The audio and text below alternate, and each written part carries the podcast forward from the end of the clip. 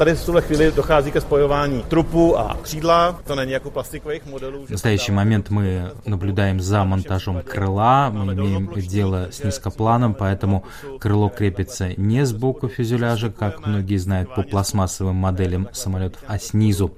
Оба крыла в данном случае представляют собой единую конструкцию.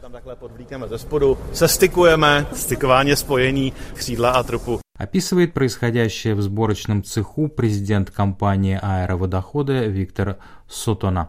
Разработка L-39NG обошлась фирме в 3 миллиарда крон 122 миллиона евро.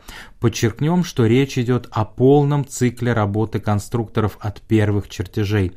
В какой-то момент казалось, что довести проекты до конца не удастся, но все обошлось. Mám to je neskutečné zadosti. Я очень рад, что нам сопутствовала удача. Это успех всей группы разработчиков. Успех неjenom můj, ale celého týmu подчеркивает главный конструктор фирмы Яромир Ланка, занимающийся L-39NG уже 10 лет. Внешне этот самолет похож на знаменитый L-39 Альбатрос, которых с 1970 по 1997 в Чехословакии и Чехии было выпущено почти 3000 экземпляров. Этот самолет отличается исключительной аэродинамикой, поэтому и новый L-39NG, что означает новое поколение, сохранил форму своего предшественника.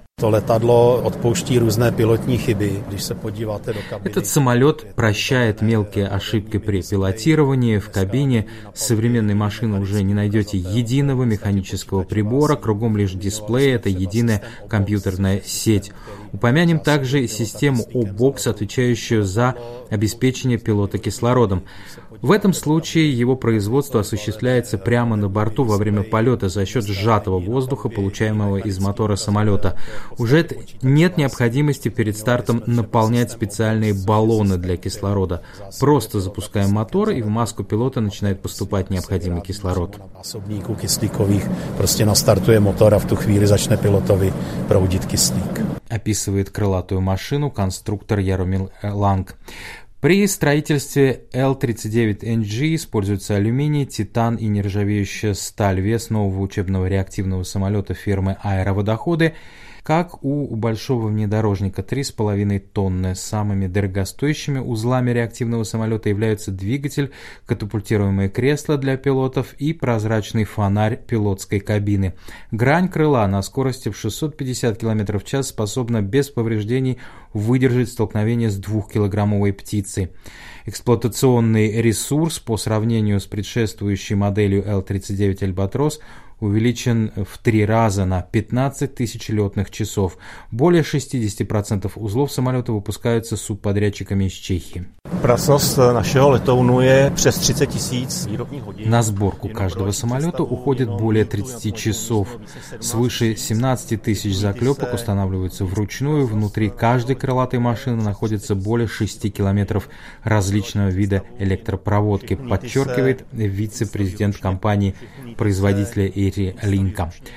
По словам президента аэроводохода Виктора Сотона, ситуацию с востребованностью новых учебных самолетов изменила война в Украине. Множество государств задумались о повышении боеспособности своих армий, поэтому создают собственные центры подготовки военных пилотов. На фоне повышенного спроса аэроводоходы задумались о расширении производственного конвейера. Актуально у нас на руках подписаны заказы на 34 самолета. Наши производственные мощности полностью обеспечены работой до 2025 года.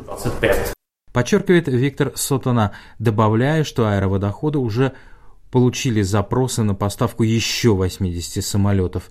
В первую очередь L-39NG используется в качестве учебного самолета, но эта реактивная машина по сути является многоцелевой и после оснащения соответствующими системами вооружений способна выполнять также и легкие боевые задачи.